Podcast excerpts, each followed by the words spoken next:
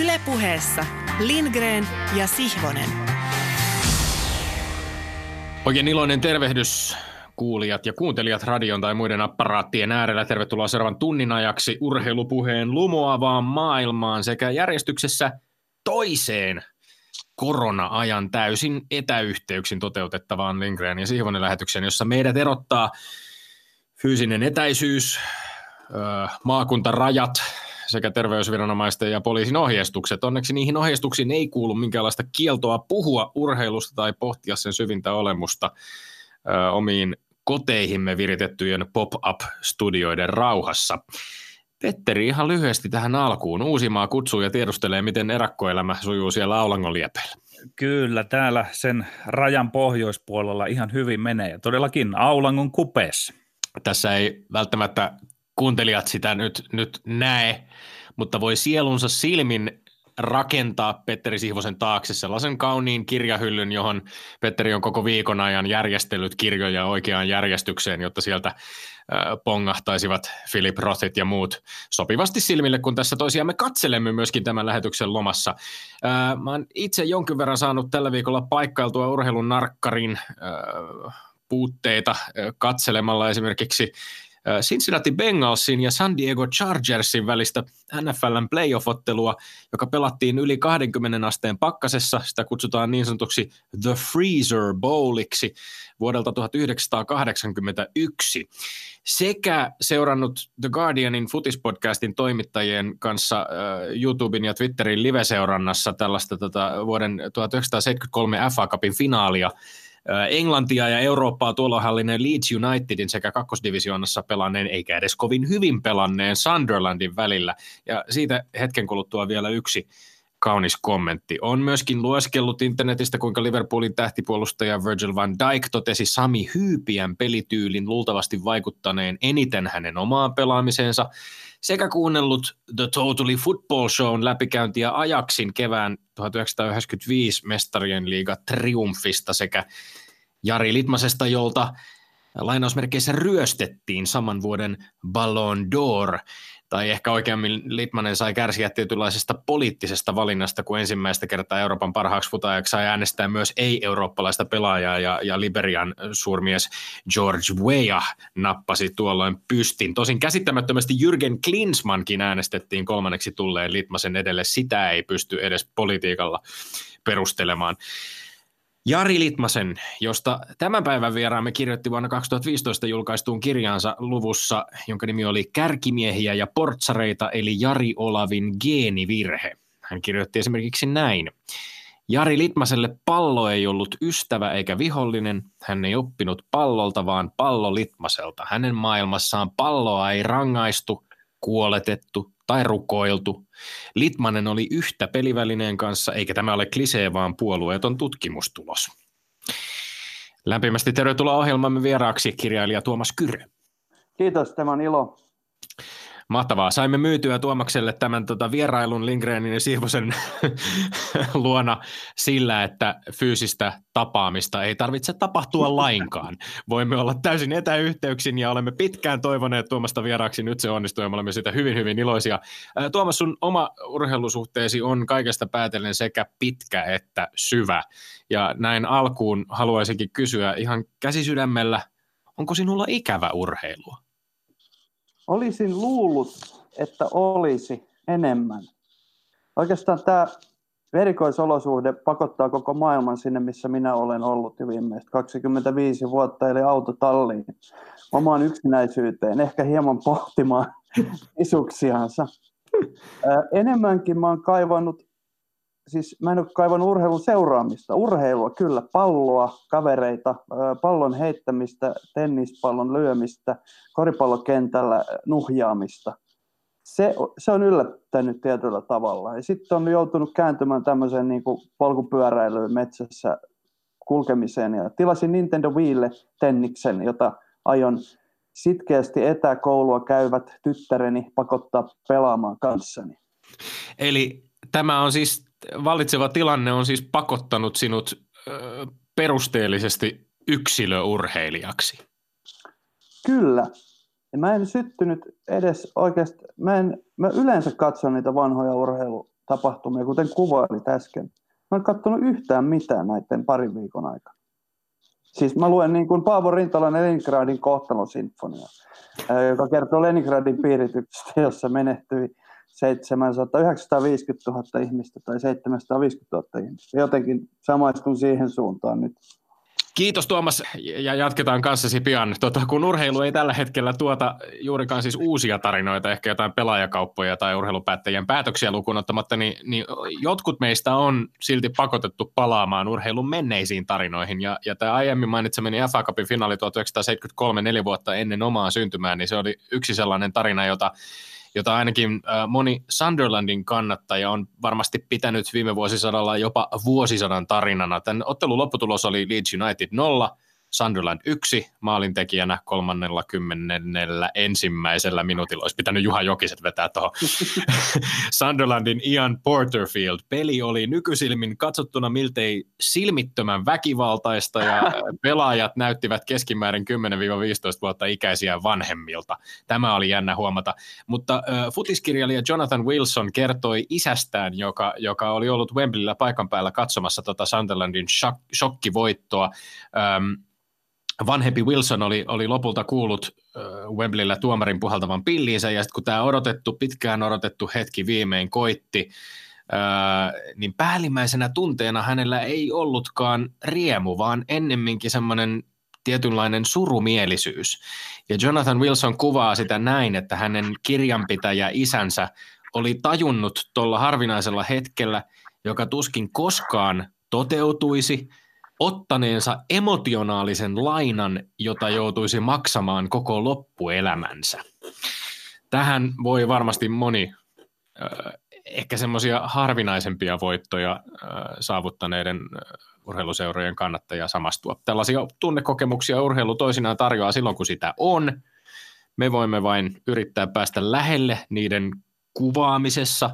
Tässä ohjelmassa olemme Helsinki-Hämeenlinna-akselilla, jossa me Olemme Lindgren ja Sihvonen, ja me emme ole urheilupuheen salvukukkoja.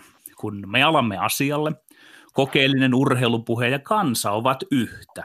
Suuruus, urheilupuhe, tekijät, vieras ja kuulija ovat yhtä. Mikä karnevaalitajua kiihdyttävä ajatus. Ja miten Lindgren ja Sihvonen ovatkaan ponnistelleet ohjelmallisesti, naivisti, hullun lailla ja anteeksi annettavasti pakottaakseen tämän kaiken todeksi, ainakin mielikuvituksessaan. Ja joka tapauksessa suoralta kädeltä, tosi sanoen hän, sänkykamarikatseinen Tommi Helsinkiläinen johtaa niukasti lukemin 17-15 kauden väittelytilannetta. Vaan elämmekö me radiomiehet Lindgren ja Siihunen huomaamattamme tätä työtämme urheilun vaatimusten mukaan. Tämä johtui mieleeni, kun kertasin jälleen tärkeää pelikirjaani nimeltä Urheilukirja, jonka on kirjoittanut ja julkaissut Bratislavan kevään vuonna 2019 Tuomas Kyrö. Tai sanoisinko häntä tässä väittelyjuonnossani tasapuolisuuden nimissä Tuomas Tervakoskilaiseksi napan kirjan täältä selkäni takaa kirjahyllystäni niin näin. Sitaatti urheilukirjasta sivu 59. Sankaruus on muuttanut muotoaan. Ennen sankarit juoksivat tuolla jossain, tekivät omilla voitoillaan kaikista suomalaisista sankareita. Heitä seurattiin, kukitettiin, kadehdittiinkin, mutta oman elämän joutui tai sai elää pienesti ja arvokkaasti. Tänään kaikkien on pyrittävä henkilökohtaiseen sankaruuteen. Nyt jokaisen yksilön luontevin olomuoto on se, mikä oli ennen urheilun vaatimus, sittemmin talouden. Kasvu, jatkuva kasvu. Sitaatti kiinni, pistämätön huomio Kyröltä, tältä Tuomas Tervakoskilaiselta. Kun alamme pian Tommin kerran saunottaa toisiamme voisimme mekin jatkuvan kasvun ja mielipiteidemme etääntymisten sijaan harkita asteittaista yhteensulautumista. Nimittäin, sallikaa juuri naiset ja herrat, minun hieman viekastella, kun viime perjantaina vieraamme Tim Sparv, jonka olen lukenut kuuluvan sui generis äärilingrenläis sparvlaiseen politiikka kuuluu urheiluun siipeen. Sainkin väittelyn 3-0 karttukylvystä huolimatta vainun – että tämä Tim Sparv on ottamassa pesäeroa mestariinsa räätäli Lindgreniin. Ja Sparv on kuin onkin suurin piirtein keskellä, mitä tulee jatkumoon Lindgren, Sparv, Sihvonen. Sparv tavallaan lähensi meitä kahta arkivihollista tai kilpaveliä irtautumalla sieltä aivan vasemmalta kohti oikeaa suuntaa, toteamalla, tarkoittamalla. A. Ettei Ösilin olisi pitänyt poseerata presidentti Erdoganin kanssa. B. Raato soikoon, tämä oli kova. Hän, Sparv, huhkajien kapteenina, ei tuo esiin mitään mielipiteitä, joiden takana pukukoppi, eli koko muu joukkue ei seiso mikä rajaus, suorastaan leikkaus, mitkä reunaehdot. Ja C. Twitterin jälkilöylyissä coach Matti Hongan ohjastamana Sparv taisi tähdennellä, ettei politiikka kuulu urheiluun, mutta ihmisoikeudet kuuluvat. Melko puoleista. Oppineiden kuulijoiden porukka oli, eli kokeellisen urheilupuheen parvi hoksnokka siellä korva- ja kuulotuntumalla jo tajuakin, että, ja ehkä huokaileekin, minä hävisin sen erän pystyyn 3-0, mutta todellisen Pyrhoksen voiton, jollaista ei ole kuultu taivaissa eikä lausuttu maan päällä, sai Lindgren, ehkä tajuamattaan, sillä niin onnellinen ja elämän herra riemuitsemassa omasta olemassaolostaan hän oli tuloksen sparvilta kuultuamme. No, mutta muinaisessa, muinaisessa lahjataloudessa, toisin kuin kovassa kapitalismissa, myöskään urheilussa voitto tai tappio ei jää lopullisesti kenenkään taskuun, vaan aina tulee uusi peli – ja kiekko putoaa uuden kerran jäähän. Avaan Ylen väittelyneuvoston kirjekuoren, jonka kuriiri on toimittanut. Avaa ja samalla mä voin täällä protestoida. Ei, ei ole, onko sen aika? Onko vielä no, väittelyn aika? Mä, mä sanoisin, että sen aika on, että Petteri, sä oot siis vuosikausia täällä väittänyt, että se ihmisoikeuksien puolustaminen on nimenomaan politiikan tekoa. Nyt väitit, että Sparv itse asiassa totesi, että ei politiikka kuulu urheiluun, ihmisoikeudet kuuluvat. Eihän se poikkea ollenkaan omastakaan näkemyksestäni. Mutta me voidaan palata tähän. Se... Me, me varmasti palaamme tähän. Nyt ohjelmassa lukee kirjekuoren avaaminen, Tommi. Ei vielä väittele. Joo, joo, joo, joo, joo. Hyvä, hyvä. Minä, minä nautin tästä. No niin, ja tällä kertaa me väittelemme yksi. Pitäisikö Yleisradion keskeyttää tai harventaa päivittäisiä urheiluruudun lähetyksiä, kun koronapandemian takia melkein kaikki maailman urheilu on tauolla? Kyllä vai ei? Kaksi. Jatkoaika komin Riku Isokoski väittää kolumnissaan, että Wayne Gretzkin hehkutus kaikkien aikojen suurimpana kiekkoilijana on vääristynyttä ajattelua, sillä Gretzky ei pelannut huippurheilijoita vastaan. Onko väitteessä perää, kyllä vai ei? Ja kolmas, maastohiidon maajoukkuejohtajan tehtävät jättävä Matti Haavisto sanoo yleurheilun haastattelussa, että ole huolissaan suomalaisen hiihdon tulevaisuudesta. Pitäisikö olla huolissaan, kyllä vai ei? Ja Tommi, taidat olla nyt valmiina siellä. Erittäin valmiina. Äsken, äsken vähän jo verryttelit. Oikeita herkkupaloja, eikö se niin kuulu? Me ensimmäinen väite. Pitäisikö Yleisradion keskeyttää tai harventaa päivittäisiä urheiluruudun lähetyksiä, kun koronapandemian takia melkein kaikki maailman urheilu on tauolla? Kyllä vai ei?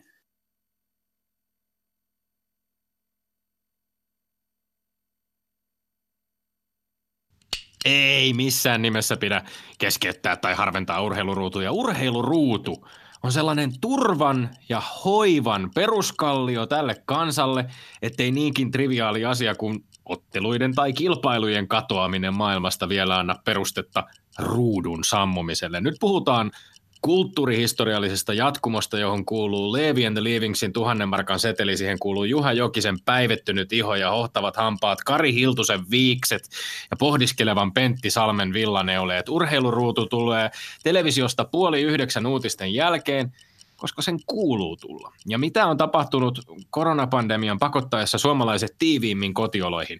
Perinteisen lineaarisen television katselijaluvut ovat kasvaneet viidenneksellä ja urheiluruutu on ollut television katsotuin ohjelma.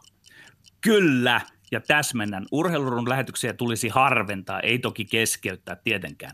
Urheilun, jos mihin pätee rytmi. Ei peliäkään mennä koko ajan päästä päähän, vaan välillä otetaan kuten futiksessa pausa – tai kuten lätkässä otetaan viivelähtö. Ja sitten taas välillä pelataan erittäin nopealla tempolla koko 10 kyllä viisikolla pystyyn ja saatetaan vielä jopa pitkää syöttöä, johon juostaan tai luistellaan maan alusta aina jalkoja. Ja nyt tulee iso pointti. Peliä ei saa pakottaa. Silloin kun akuutti urheilu on tauolla, kuten nyt, on eräänlaista pelin pakottamista vyöryttää urheiluruutua, kuten aina ennenkin. Minä ottaisin joka toisen urheiluruudun pois. Laittaisin tilalle vaikka kulttuuriruutuja.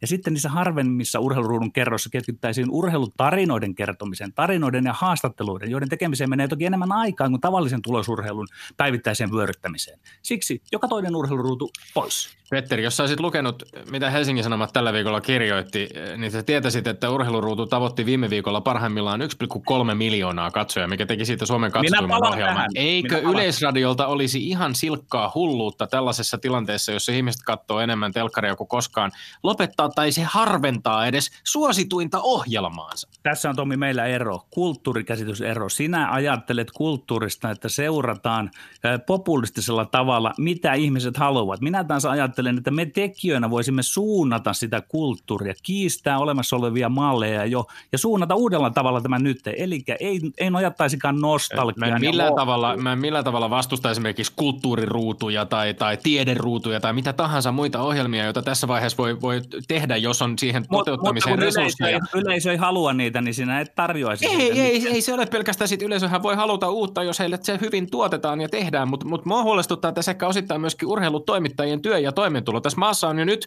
monia urheilutoimittajia sijoitettu muihin tehtäviin tai jopa lomautettu, kun kievää ei riitä. Mm. Sä oot siis sahamassa oman ei, ammattikunnan alta oksaa ei, kokonaan. Ei, sen takia sitä rimaa nyt selvästi lasketaan, koska siellä taistellaan työstä. Kun se peli, pelissä on pausa, niin mun mielestä pitäisi olla itsetuntoa ja rohkeutta. Toinen väite. Jatkoaika.comin Riku Isokoski väittää kolumnissaan, että Wayne Gretzkin hehkutus kaikkien aikojen suurimpana kiekkoilijana on vääristynyttä ajattelua, sillä Gretzky ei pelannut huippurheilijoita vastaan. Onko väitteessä perää, kyllä vai ei? Mielestäni tässä väitteessä on perää. Gretzkin suuruus on osittain tai ehkä vähintään osaksi harhaa. Mä lisäksi ehdottomasti samalla linjoilla Isokosken kanssa, että nykyjääkiekko on nopeudeltaan ja vaatimuksiltaan ja tasoltaan täysin eri peli kuin se, jota Gretzky enimmäkseen 80- ja 90-luvulla pelasi. Wayne Gretzkin lempinimi The Great One on ennen kaikkea urheilun tarustoa. Se on myyttiset mittasuhteet saanut jumaluus, jonka totuusarvo on yhtä häilyvä kuin myyttien yleensäkin. Jos esimerkiksi Alexander Ovechkinin maalitehtailu viimeisen 15 kauden osalta tutkailee, niin hänen yli 700 maaliaan 2000-luvulla on jo nyt mun mielestä saavutus, joka nostaa hänet jopa Kretskin ohi kaikkien aikojen parhaana maalintekijänä. Hienoa tietysti se, että Ovechkin tulee luultavasti ihan konkreettisestikin rikkomaan Kretskin mahdottomana pidetyn 894 maalin ennätyksen, jos vain pysyy terveenä. Kyllä tässä on perä. Ei, väitteessä ei ole perää. Eri aikakausien urheilun ja urheilijoiden paremmuuden vertaaminen on mielipuolinen taiteen laji korkeimmin ylävivahteen. Esitän visun oman koulukuntani käsityksen. Ratkaiseva on se, kuinka hyvä ja kuinka paljon parempi muita joku on omana aikanaan. Sen sijaan kerettiläiset ylen katsovat omasta muka paremmasta urheiluajastaan historian päin vanhan urheilun puutteita luetellen. He eivät tajua, että 20 vuosta, vuoden päästä seuraavat kerettiläiset tuomitsevat Conor McDavidin. Että helppoahan se oli olla paras 2020 aikana, jolloin viisikon kollektiivinen puolustuspelinopeus oli vasta oraalla, eikä kenelläkään muulla ollut hänen luistinte, luistin yli luistimen heilautusluistelutekniikkaansa. Kretski oli omana aikanaan enemmän parempi muita kuin minään muuna aikana kukaan on ollut parempi toisia. Hän on kaikkien aikojen suurin. Äh, tässä on täysin siis sisäänrakennettu ristiriita siinä, mitä sä sanoit. Hän on oman aikansa, oman aikansa ylivoimainen ykkönen, joten hän on kaikkien aikojen suurin. Niin, koska hän... ymmärrä tai kuule ei, sitä, ei, miten absurdilta tuo väite kuulostaa. Ei, ei, ei, tässä on nimenomaan kyse siitä, että Gretzkin ei. nimittäminen kaikkien aikojen suurimmaksi jopa tavallaan niin kuin johtaa siihen, että me, me, me ei, ei tunnusteta tai arvosteta välttämättä hänen jälkeensä tulleita staroja sellaisella tavalla kuin pitäisi. Ei kun päinvastoin sinä Tommi aina hylkäät vanhan urheilun, pidät aina sitä uutta Enkä hylkää, höpö, löpö, Ja minähän höpö, sel, minä selitin sen, että hän oli omana aikanaan parempi vertaisiaan enemmän kuin kukaan muun aikana on ollut. Mä ymmärrän, siinä se minun pointti. Mä ymmärrän tuon väitteen ja on tietysti tietyllä tapaa mielipuolista vertailla eri aikakausia, mutta se on myöskin jatkuvaa. Koko ajan pohditaan ja suhteutetaan menneitä vuosikymmeniä nykyisiin. Pohditaan niin, Maradona vai sinun, Messi. Niin, sinun logiikalla sitä ei voi tehdä, koska aina tämä uusi aika on parempi kuin se vanha aika. Ja ihan niin se ei ole. Se, se tappaa koko tämän vertailun, mikä on sinänsä mielipuolista, mutta omalla laillaan mielenkiintoista. Tämä on mun mielestä, mä haluan nimenomaan maalintekoon keskittyä, jos, jonka takia mä nostin Ovechkinin esiin, koska Ovechkin on tehnyt ka- koko uransa aikana noin 47 maalia per kausi. Se on jo enemmän kuin mitä Gretzky teki omalla. Oh. Urahdus. Nyt, kul- nyt kulkee vielä äkkiä sen takia jo kolmanteen tämän. Vie kolmanteen. Kolmas väite. Maastohiidon maajoukkuejohtajan tehtävät jättävä Matti Haavisto sanoo yleurheilun haastattelussa, ettei ole huolissaan suomalaisen hiidon tulevaisuudesta. Pitäisikö olla huolissaan, kyllä vai ei? Ei. Matti Haaviston väistyvänä joukkuejohtajana ei hänen tarvitse olla huolissaan suomalaisen hiihdon tulevaisuudesta, etenkin kun hän Krista Pärmäkosken henkilökohtaisena valmentajana varmasti tietää, että suomalaishiihtäjät voivat hyvällä valmennuksella edelleen nousta maailman huipulle. Haavisto myös tietää, että enemmän kuin maajoukkueen mistä ikinä johtotroikasta, päävalmentaja tai joukkuejohtajaratkaisuista tämä nousu huipulle syntyy, jos ja kun syntyy kun löytyy sellaisia urheilijavalmentajapareja kuin vaikkapa Niskanen, Ohtonen tai Pärmäkoski Haavisto. Meidän nykytilanne on jotakuinkin se, että miesten ja naisten puolella on kaksi todellista tähteä, todellista kiintotähteä, jatkuvasti kärkisijoja tavoittelevaa hiihtäjää ja sitten heidän perässään vaihteleva joukko haastajia. Tilanne on silti valtavasti parempi 2020-luvun alussa kuin vaikkapa 2010-luvun alussa. Kyllä, pitää olla huolissaan. Ensinnäkin huippuurheilun perusluonteeseen kuuluu, että jos menee huonosti, pitää olla huolissaan. Jos menee hyvin, pitää olla huolissaan. Tuo on eräänlainen jursinovilainen perusprinsiippi, jonka olen omaksunut. Toiseksi, mitä juuri hiihtoon tulee, siellä on käsillä YT-neuvottelut. Hiihtoliiton pitäisi pystyä tekemään 450 000 euron säästöt. Mitä luulette? Ollaanko Norjan hiihdossa 450 euron tuhannen säästöjen tarpeessa? Voin kertoa. Ei olla. Joten kyllä tässä huolissaan pitää olla. Haaviston ja Eero Hietasen lähtöjen myötä maajoukkueelle ei ole enää maajoukkuejohtaja eikä lajipäällikkö. Ja mahtaako niitä tullakaan, kun liiton niskaa hengittää nämä YT? Pitää olla huolissaan. Toki retoriikka menee nyt niin, että Haavistokin suuntaa huomiota oikeaan suuntaan, eli sinne urheilija-valmentajasuhde portaaseen. Mutta ei tämä tilanne sitäkään mairittele. Vähemmästä on paha nyhjästä nyt sanon. Kyllä asetelma kaipaa sellaista isäjylhän, Martin osaavaa ja koordinoivaa hahmoa. Siihen ei tarvitsisi olla, sitten ei tarvitsisi olla huolissaan. Ai Petteri, kun, kun kysymyksen asettelu Oi sentään. En mä tiedä, oliko kysymyksen asettelu johtanut tähän, että sä oikein niin lypsämällä lypsit lausetta pitää olla huolissaan niin sen, sen tarkoitusperät on aika ilmiselvät. Mä en ole näin halpamaista temppua meidän väittelyissä pitkään aikaan kuullut. Tommi, sinähän menit väärään hommaan, kun sinä niin kuin aluksi sanoit, että tämän Haaviston, kyllä hän voi sanoa, että ei hänen tarvitse olla huolissaan. No ei tietenkään hänen tarvitse olla huolissaan, mutta minä otan ei, tämän mä väitän yleisemmällä. Urheilussa pitää olla aina huolissaan, meni hyvin tai huonosti. No, totta kai siinä määrin, että se ajaa ja kannustaa yhtä parempaa valmennukseen, parempia suorituksia. Mä väitän, että meidät on osittain sokassut tämä 2010 lopun 2010-luvun lopun suoraan sanottuna poikkeuksellinen menestys, kun suomalaiset maastohiihtäjät on taas voittanut jopa henkilökohtaisia olympiamitaleja 50 kultaa. Tämä ma- laji on niin totaalisesti Norjan ja osittain Venäjän dominoima, että ei siellä Ruotsillakaan ole kovin montaa kiilaa iskeä väliin. Suomi eli, on tehnyt ihan hyvin viime aikoina eli, eli, eli, ruotsala, eli ruotsalaistenkin tarvitsee olla vähän huolissaan. Minä ymmärrän sitä ihan selvästi. Että, että hyvä, että edes sen verran myönnät, että suomalaisten ei tarvitse olla huolissaan, mutta ruotsalaisten Mistä spesifisti tarvitsee olla huolissaan, Petteri? Meidän. Meidän tarvitsee olla siitä huolissaan, että saadaanko me riittävästi resursseja siihen, että tämä maa... Jäi vähän kaipaamaan, jäi vähän kaipaamaan tätä vastausta. Ymmärrän. Konkreettia tähän loppuun, mutta näin on kolme äh, väittelyä äh, grindattu läpi, joten tässä kohtaa hengähdetään ihan sekuntia ja sitten kuunnellaan Tuomas Kyrö. Ylepuheessa Lindgren ja Sihvonen. No niin, Tuomas Kyrö. Äh, olet päässyt kuuntelemaan nämä meidän väittelymme ja nyt olisi sinun aika äh, avata mikrofonisi ja ottaa kantaa näihin, näihin, näihin väittelyihin ja julistaa niissä myöskin jonkinlaiset voittajat tai ainakin kokonaiskilpailuvoittaja. Ensinnäkin mä oon vähän pettynyt, että tässä on tämmöinen olympianyrkkeilyn tyyppinen vain kolme erää. Se olisi hauska nähdä, kun teillä olisi semmoinen 70-luvun nyrkkeilyn 18 ammattilaista erää, niin että se lopulta vain kestävyys ratkaisisi. Voisi välillä ottaa iskua, olla köysissä, tulla takaisin siellä. Joo, ja areenassahan tämä on mahdollista, ei ole aikarajoja. Mutta siis, pitäisikö Yleisradion keskeyttää tai harventaa päivittäisiä urheiluruudun lähetyksiä? Mä lähden siitä, että me ollaan sellaisia syöttöpossuja oltu urheilun suhteen kiihtyvällä tahdilla 80-luvulta lähtien. Me Me saadaan koko ajan, ja t- siis tämä pätee koko ihmiskunnassa kaikkeen, meidän tarpeet tyydytetään välittömästi. Me ei osata enää odottaa. Edes olympialaiset on sentään neljän vuoden välein. Ne voisi olla kahdeksan vuoden välein. Sen takia tämä päivittäinen urheiluruutu, minä olen yksi niistä 1,3 miljoonasta katsojasta ja minä katson sen aina. Ja meillä on tullut jo vitsinä perheessä, että mikähän tapahtuma tänään on peruutettu. Alle 43-vuotiaiden keskivartalo lihavien äh, tota, kuljetusalan yrittäjien joku vitsinheiton kilpailu, ei voida, siirretään seuraavalle vuodelle. Täysin turhaa, täysin älytöntä. Itse ehdotan siihen tilalle äh, Sodan ja rauhan miehet, TV-sarja vuodelta 78, jossa Keijo komponenttelee Paasikiveä ja Mikko Niskanen Joosef Stalinia.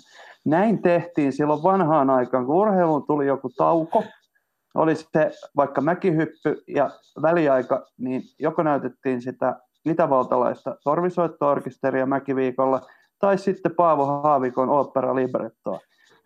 Ja jos se venähti pidemmäksi, niin sieltä saattoi tulla ihan mitä tahansa. Mun mielestä katsoja kaipaa näitä yllätyksiä, katsoja kaipaa taukoa.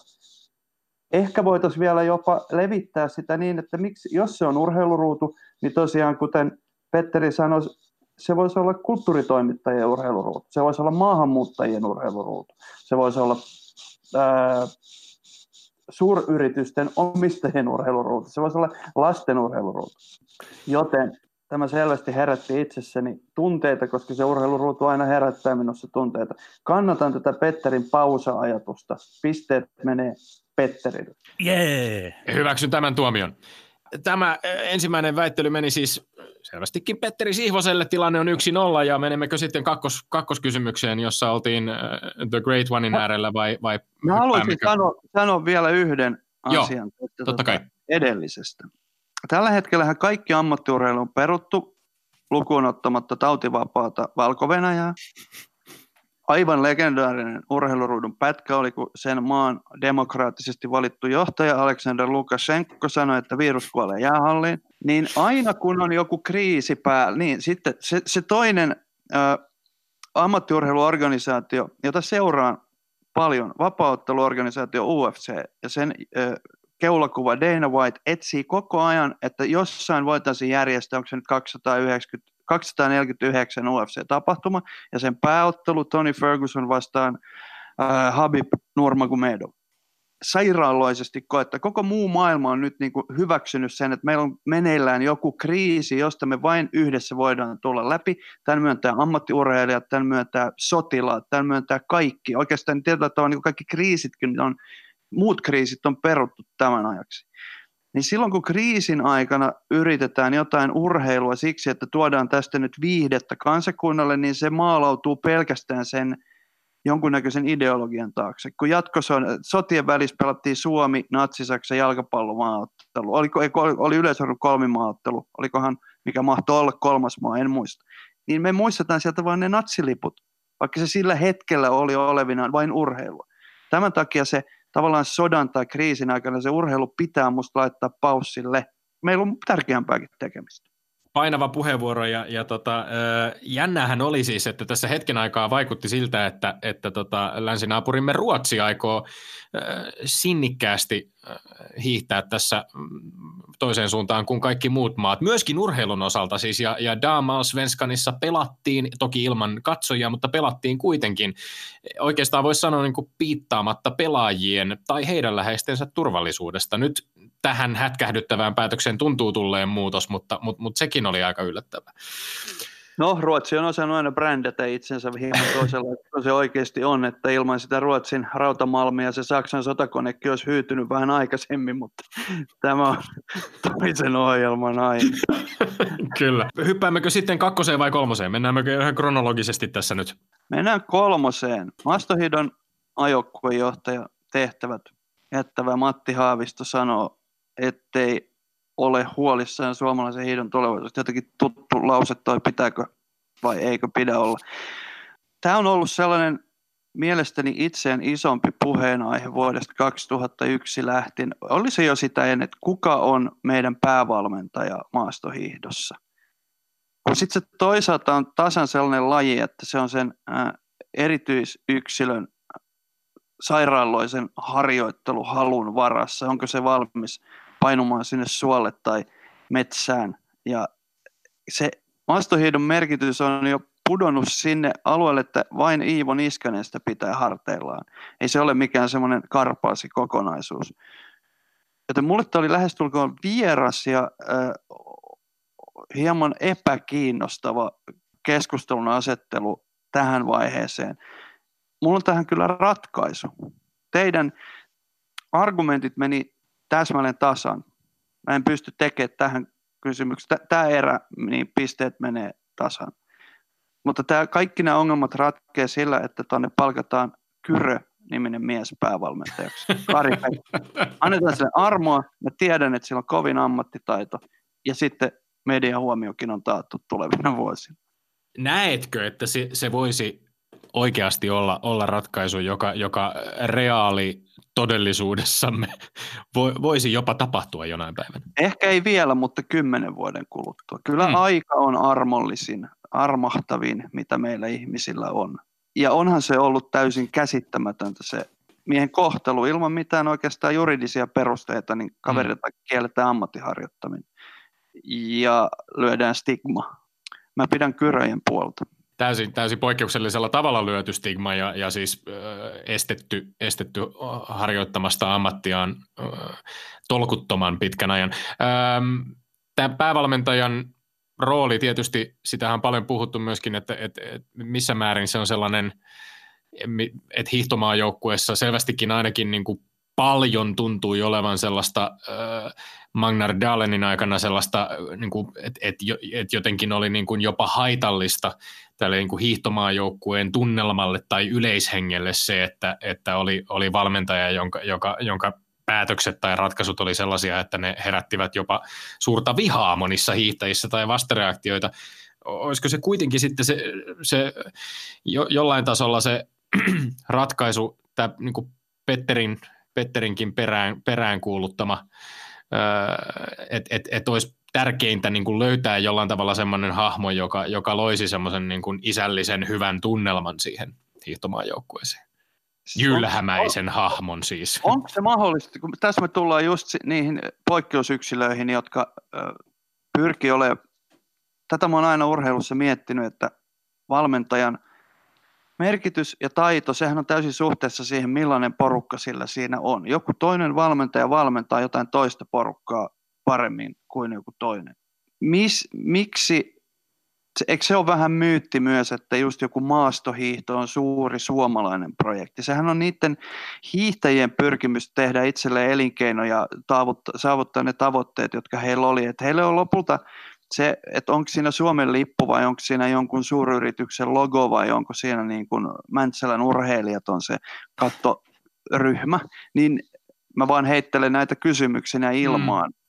Niin onko sillä väliä, mitä se heille merkitsee vai onko tärkeämpää se, mitä se meille merkitsee? No näyttää siltä, että sillä on merkitys, mitä se meille merkitsee. Ja sitten vielä maastoheidosta, jos pitää olla jostain huolissaan, niin minä olen siitä, että onko sellaista lajia kohta enää olemassa, koska sitä ei voida hiihtää missään. Viime talvi oli ihan siis niin kuin Jyväskylän yläpuolelle pelkkää sadetta, vielä vesisadetta neljä kuukautta. Sitten me voidaan kuvitella, mitä se on tuosta niin kuin vielä, kun mennään Keski-Eurooppaan. Hmm. Että ne ladut pitää tehdä joka kerta erikseen jonnekin niin kuin viljavien peltojen vierelle.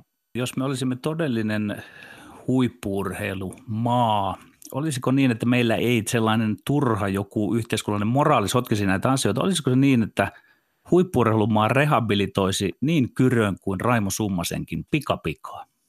Mulle toi on ihan itsestään selvää, että näin pitäisi tehdä, mutta enkä mä oikein tiedä, mistä se tulee se ajatus, että heitä ei voisi rehabilitoida. Se termi on oikeastaan, jos meillä on tarvetta sellaiselle, niin mikä yhteiskuntajärjestelmä meillä on olemassa? Kyllä, mutta hei, meidän on aivan pakko mennä eteenpäin, eli Gretzkiin. Eli kaikki aikojen suuri vai ei? Tommi laski maalitilastoa, Petteri sijoitti tätä aikansa kontekstiin. Minun mielestäni esimerkiksi Muhammad Ali the greatest niin sehän on ajan ja suoritusten jonkunnäköinen suhteutus siihen, että siitä tulee myytti. Mies tekee tekoja jonain aikana, niin silloinhan se ei Jeesuksesta tehty alttaritauluja silloin, kun hänet naulattiin siihen ristille. Se tapahtui viiveellä. Me tarvittiin se tarina. Ihan tämä sama Muhammad Alin kanssa. Se varasti sen I am the greatest joltain vapaa painijalta. HBOlla hieno dokumentti, kaksosainen tällä hetkellä Muhammad Alista. Ihan sama Wayne Gretzkistä. Jääkiekko tarvitsi ne kasvot se oli äh, havumetsien juoppojen äh, väkivaltaurheilua. Sitten tulee taitopelaaja, jonka pelaaminen siellä ja sen taidot mahdollisti sen, että Ovechkin voi olla tällä hetkellä äh, samassa liigassa. Sehän on niin kuin Gretzky avasi sille taidolle tilaa sinne. Se to, sen myötä Jari Kurri on, mikä on ruotsalaiset, tsekit, neuvostoliittolaiset. Eli tämähän on niin kuin ihan pelleilyä tietyllä tavalla tämä kuka on suurin. Se on taas sitä, että se yleisö tarvitsee sen. Mä, mä oon nimenomaan ton ajan lätkän suurkuluttaja ja mulle Gretzky ei ollut suurin. Mulle suurin oli semmoinen taiteellinen äh, kollektiivi nimeltään Punakone. Ei yksikään yksilö, se, se maajoukkue. Joten, joten jauha pidempään, niin tämä menee kyllä selkeästi Petterille Yeah. Kiitos. Selkeästi Petterille, jolloin se tarkoittaa sitä, että mä sain ynnättyä tästä itselleni puolikkaan pisteen ja Petterille kaksi ja puoli pistettä. Merkitään, se on, merkitään ylös. Se merkitään ylös puna, äh, meinasin sanoa punakirjoihin. Punakone pieniin punakantisiin kirjoihin. Äh, tekee mieli kysyä, Tuomas Kyrö, heti tähän perään, koska tähän aiheeseen liittyen vielä mainitsit, että, että sinulle tuon ajan suurin ja kaunein oli punakone. Sä kuvasit, äh, nyt otetaan tämä toinen kirjasi, eli myöhempi urheilukirjasi, uusi urheilukirja vuodelta 2015. Petteri lainasi jo aikaisemmin, tai viittasi aikaisemmin 2011 julkaistuun ensimmäiseen kirjaan, mutta punakko, sä kirjoitat tässä kirjassa punakoneen yksilön alistamiselle ja mitätöimiselle perustuvasta kauneudesta. Eli, eli siinä on selkeästi sun fanittamiseen liittyy myöskin jonkinlaista ristiriitaa. Minä olen yksi suuri kävelevä ristiriita. Mä myös uskon vähän semmoiseen, se liittyy mun ö, kamppailulaji harrastuneisuuteen. Mä 13-vuotiaana ihastuin Zen buddhismiin koetin löytää valaistumisen oman huoneeni lattialla ja tein ukemeja. Ja tota, siis ideahan on se, että ei, me ei olla mitään yksilöitä. Kun me kadotetaan itse itsemme, niin sitten ää, niin kun, kun minuus poistuu, niin sitten vasta on mahdollista valaistua. Tuossa on jotain sellaista. Se, sen takia, että aina on ollut vähän vierasta se yksilökultti, mikä tehdään. Mä kävin katsomassa vähän ennen kuin tämä räyhähti tämä virus, niin mä olin New Yorkissa kirjoittamassa ja kävin katsomassa NBA-ottelun. Ja se, oli, se maksoi 200 taalaa ja se oli järkyttävintä paskaa, mitä mä olen nähnyt elämässäni koskaan, koska nämä laiskat miljonäärit pallotteli siellä koettaen pelata itselleen seuraavan vuoden tilipussia. Se oli vielä matsi, missä Lauri Markkasen olisi pitänyt pelata, mutta hän oli silloin penkillä. Ja mä paljon mieluummin kävisin katsomassa vaikkapa Serbiassa tai Bosnia-Herzegovinassa tupakansavuisessa katsomossa sitä peliä, mitä nekin pelaa. Vaikka ne on ihan sama tavoite, niin siellä heidät on pakotettu pelaamaan kollektiivina. Ja koripallo, jos joku on sellainen, että niin kuin Susiengi on näyttänyt, niin aika paljon huonommalla materiaalilla voi menestyä, jos se joukkue pelaa joukkueena. Tämän kauniin NBA-kuvauksen perään pitää myöskin mainita, että kun tässä puhuttiin Gretzkistä ja, ja äh, Muhammad Alista ja suurista, niin yhdestä suurimmista Michael Jordanista on ilmestymässä Suomessakin Netflixiin katsottavissa äh, huhtikuun aikana uusi kymmenenosainen dokumenttisarja Michael Jordanista, joka, jota varmasti moni odottaa. Äh, nyt siirrymme eteenpäin. Väittely oli selvää kauraa. Petteri, oletko ynnäillyt, että mitä se tarkoittaa kokonaistilanteen kannalta? 17-16. Herra, ai, ai, herra ai, ai, ai. johtaa vielä. Se voi olla, että tästä, tästä, tästä karanteenista ei, ei välttämättä päästä ehjinnahoin takaisin Pasilaan sitten, kun joskus päästään. Kiitos Tuomas Kyrö tuomaroinnista.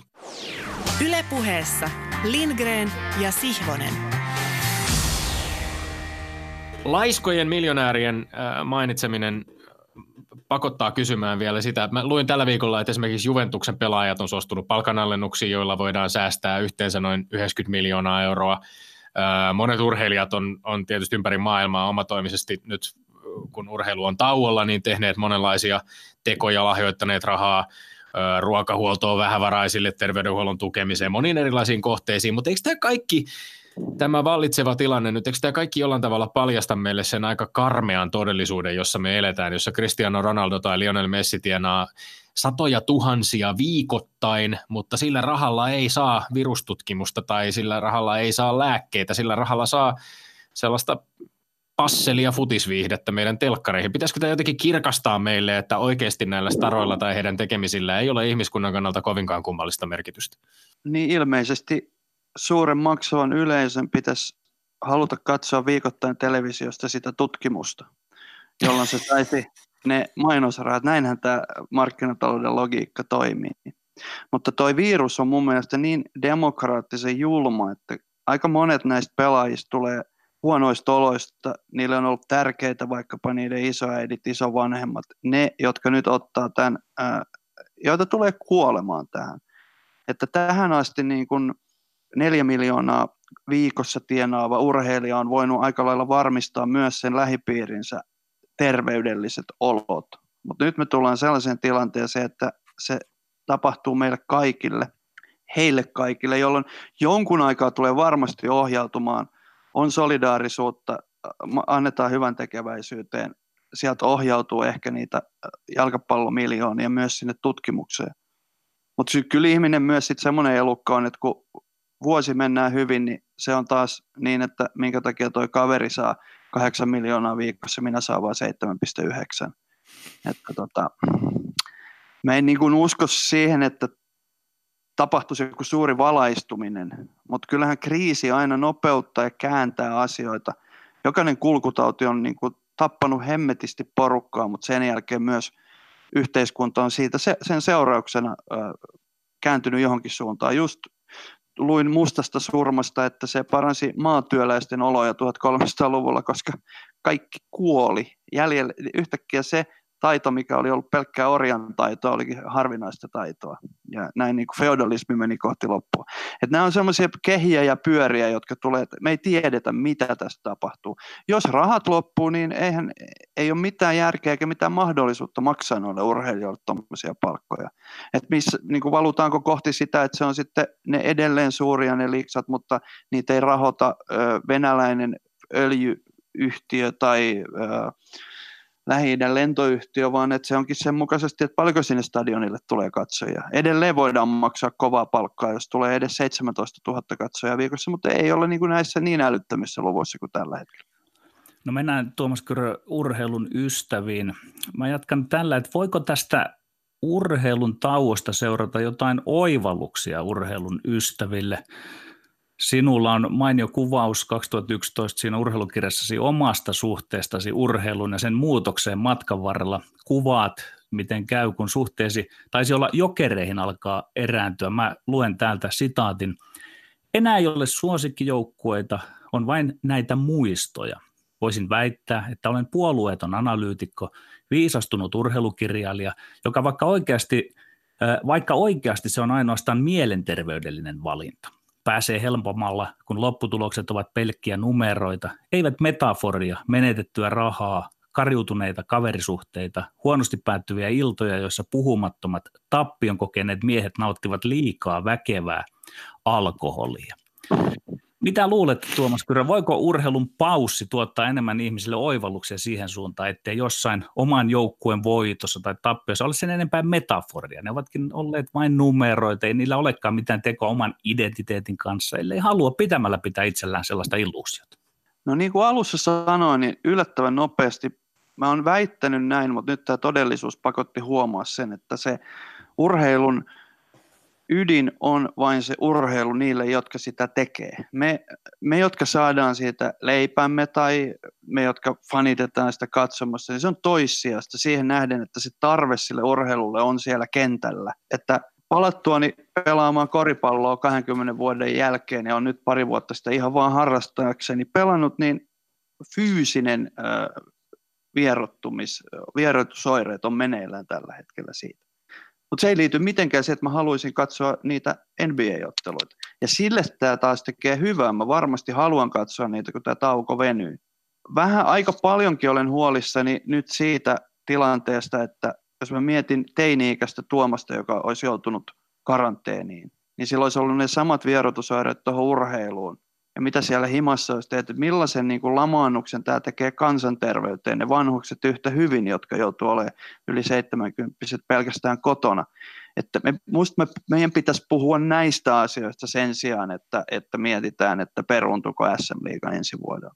Peruntuko nyt niin kuin todella monen äh, nuoren jalkapallojuniorin seuraavat kolme vuotta, jotka se olisi vielä pysynyt siinä ringissä ja elänyt eri lailla, päätyykö se nyt, sieltä lähdetään jossain vaiheessa kuitenkin pussikaljoille metsään, ja jos ei silloin ole exit-suunnitelmaa olemassa koko yhteiskunnalla, niin sitten sit on mokattu, että ei, ei tämä ole helppo paikka. Niin, eli nämä kansanterveydelliset vaikutukset ja sellaiset laajemmat ö, vaikutukset, mikä tällä on esimerkiksi nuorten harrastamiseen, niin, niin on, on paljon oleellisempia kuin mitä tapahtuu monimiljonääreille tai, tai tota, ammattilaisliikoille. Mä oon niin hyvin onnekas kirjailija ja yrittäjä elämässäni tällä hetkellä, niin mua ei kyllä suoranaisesti niin kuin omat tappioni kiinnosta tässä yhtään. Niitä tulee ja sitten taas yritysten ja urheilujoukkoiden, joilla on kassavarantoja, niin sehän pitäisi aina alkaa sitten siinä vaiheessa keskittyä tuotekehittelyyn, miettiä mitä siellä toisella puolella on, eikä itkeä vakavaraisena niin kuin tukia jostain. On helmetisti niitä, jotka tarvii niitä tukia, ne pitää antaa sinne.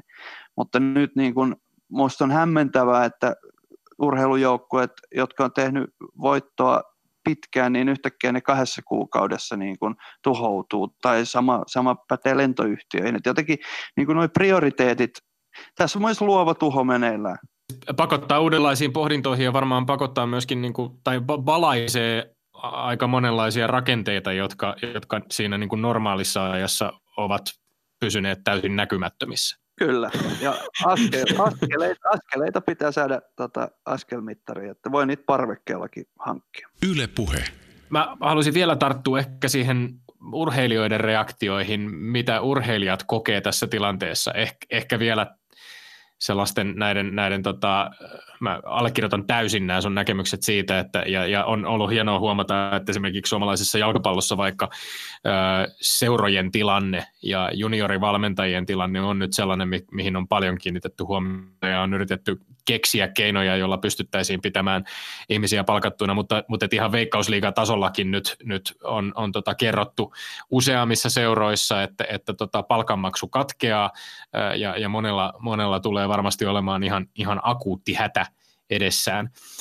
Öm, mutta tota, urheilijoiden reaktiot, tällä viikolla esimerkiksi kerrottiin Wimbledonin tennisturnauksen peruuntuvan e- eka kertaa toisen maailmansodan jälkeen, ja Roger Federerin reaktio somessa tähän oli sana devastated, joka viittaa siis niin kuin jopa tällaiseen tunteiden hävitykseen, ja sitten oli tämmöinen giffi-animaatio, jossa lukee, että ei ole olemassa giffiä näille tunteille, joita tunnen. onko, onko tämä jopa niin kuin vaarallista, että, että tilanteessa, jossa siis satoja tuhansia, todennäköisesti miljoonia saattaa kuolla lopulta tämän pandemian seurauksena, niin urheilijoiden tämmöiset voimakkaat tunnereaktiot yksittäisten turnausten peruuntumiseen tai siirtymiseen tuntuu vähintäänkin hassuilta, jopa siis täysin mauttomilta. Pitäisikö nyt urheilijoidenkin ymmärtää kaikkialla, että tässä on vähän suuremmasta asiasta kyse? Aika hyvin mun mielestä on ymmärtäneetkin sen. E, tätä en tiennyt. En ole kovin suuri tunnepuheen ystävä, vaikka joskus siitä kirjoitakin. Mä oon nyt vähän pettynyt Rogeriin, jota suuresti ihailen. Ja aika usein urheilijoiden myös kannattaisi pitää suunsa kiinni, koska heidän taitonsa on muualla kuin verbaalisessa tai kirjallisessa viestinnässä. Että kun Tommi perään kuuluttaa urheilijoiden yhteiskunnallisuutta ja vastuuta, niin siinäkin on tietyllä tavalla sellainen, että kannattaako meidän avata se korkki. että sitten siellä on ihan samanlainen kirjo kaikenlaisia mielipiteitä kuin täällä muuallakin yhteiskunnassa. Ja jos sä olet hieman todellisuudesta vierautunut ö, pihvialan yrittäjä ja aika monen NHL-maalintekijä rapakon toisella puolella, niin sitten sieltä tulee mielipiteitä, jotka ei ole kovin punnittuja, niin kuin mikään somemielipide ei ole. Että eihän, eihän niin kuin lukemattomat arvoturnausvoitot millään tavalla tarkoita sitä, että sillä ihmisellä olisi suurempi tieto jostain.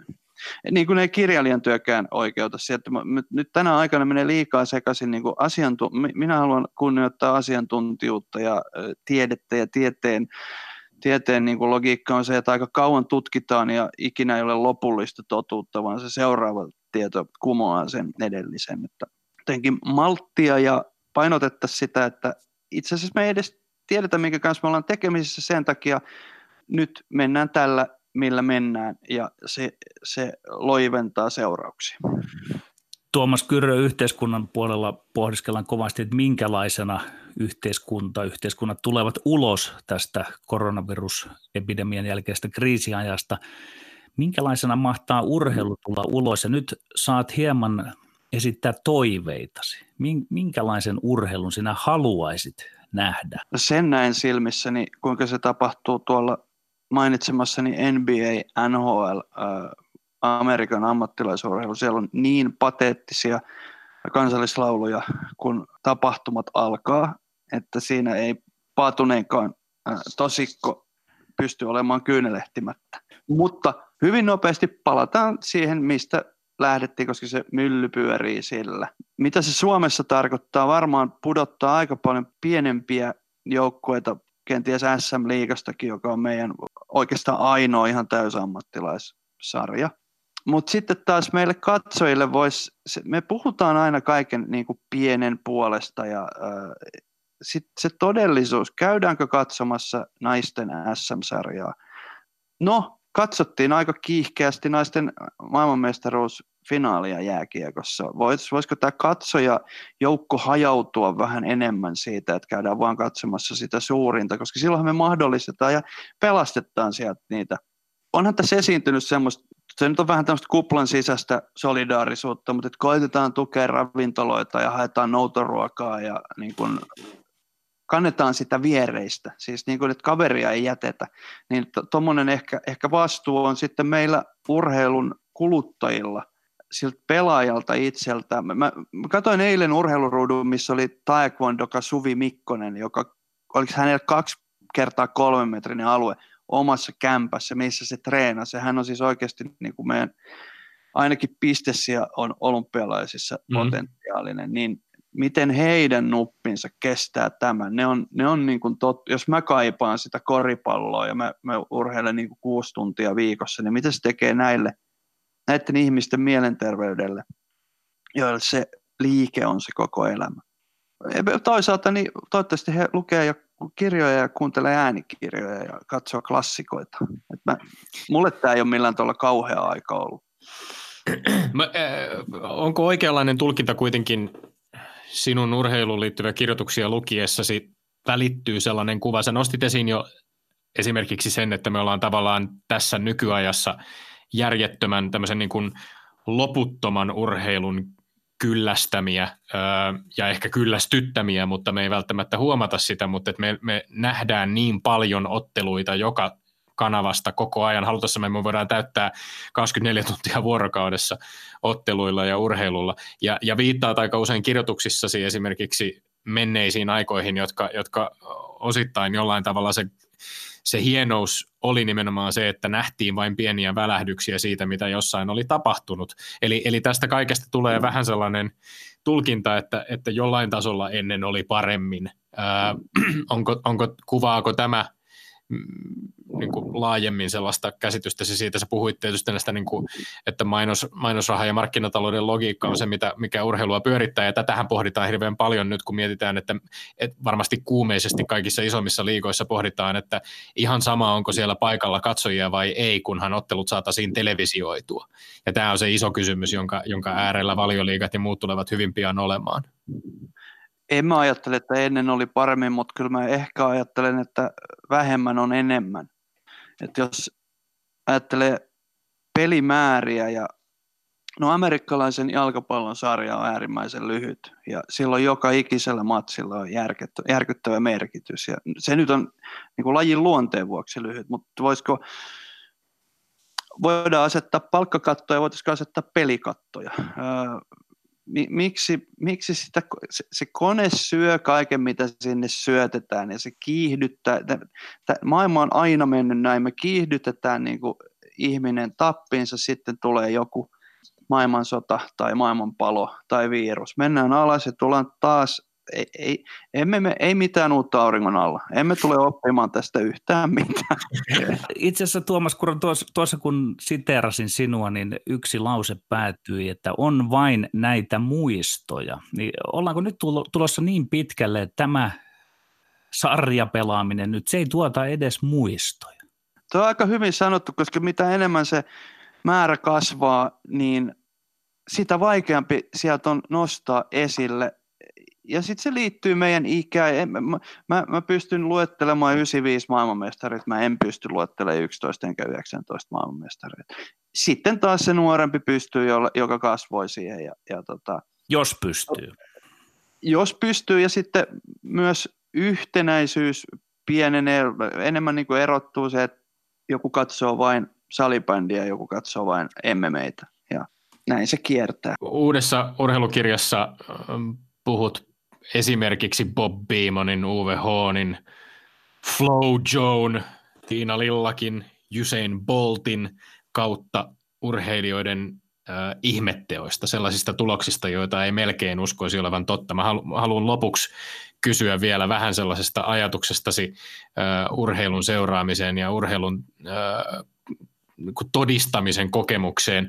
Näiden, osa näistä teoista, niiden taustalta tietysti löytyy varmasti myöskin erilaisia inhimillistä suorituskykyä parantaneita vilppikeinoja, mutta, mutta onko, onko Tuomas Kyrö urheilun kokemuksessa sun mielestä jotenkin oleellinen sellainen ällistyksen tai epäuskon tunne – jatkuvan rajojen rikkomisen äärellä, kun nyt vaikka joku Arman Duplantis kevyesti ponnahtaa seipään avulla, ei vain yli kuuden metrin, vaan jo pikkuhiljaa lähemmäksi kuutta ja puolta metriä. Onko se ihmeen kokemus jotenkin urheilun ytimessä? On. Se on niin mitattava asia ja me tehdään sitä itse. Kun lapsena hyppää pituutta, nyt pääsenkö kolme metriä? 298, hyppään vielä. Toi Duplantis on hyvä esimerkki. Se on sellainen urheilija, joka mulle on niin kuin sitä mä oon kattonut harvinaisena viime aikojen seuraamista. Hän on erottunut. Sillä on semmoinen niin kuin aivan vääränlainen vartalo siihen, että se hyppää 6.20. Sillä on melkein niin kuin rasvaa sellaisissa paikoissa, missä minulla on rasvaa. ja tämä myös, tämä myös kuuluu siihen. Niin kuin se Bob Beamonin 890, siinä ei ole tekniikasta mitään tietoa. Se vaan nyt se ponnistaa ja sitten se lentää. Ja joo, kyllä, ja ihmeitähän me tarvitaan, äh, siis niin kuin sitä kokemusta. Mitä enemmän me tiedetään, että ihmeitä ei ole, niin sitä enemmän me halutaan niin uskoa. Lämmin kiitos Tuomas Kyrä tästä keskustelutoikiosta kanssamme ja että pääsit juttelemaan urheilusta Lindgrenissä ja Siivosessa. Kiitos teille. Ja sitten Tommi Lindgrenin maineikkaat urheiluterveiset.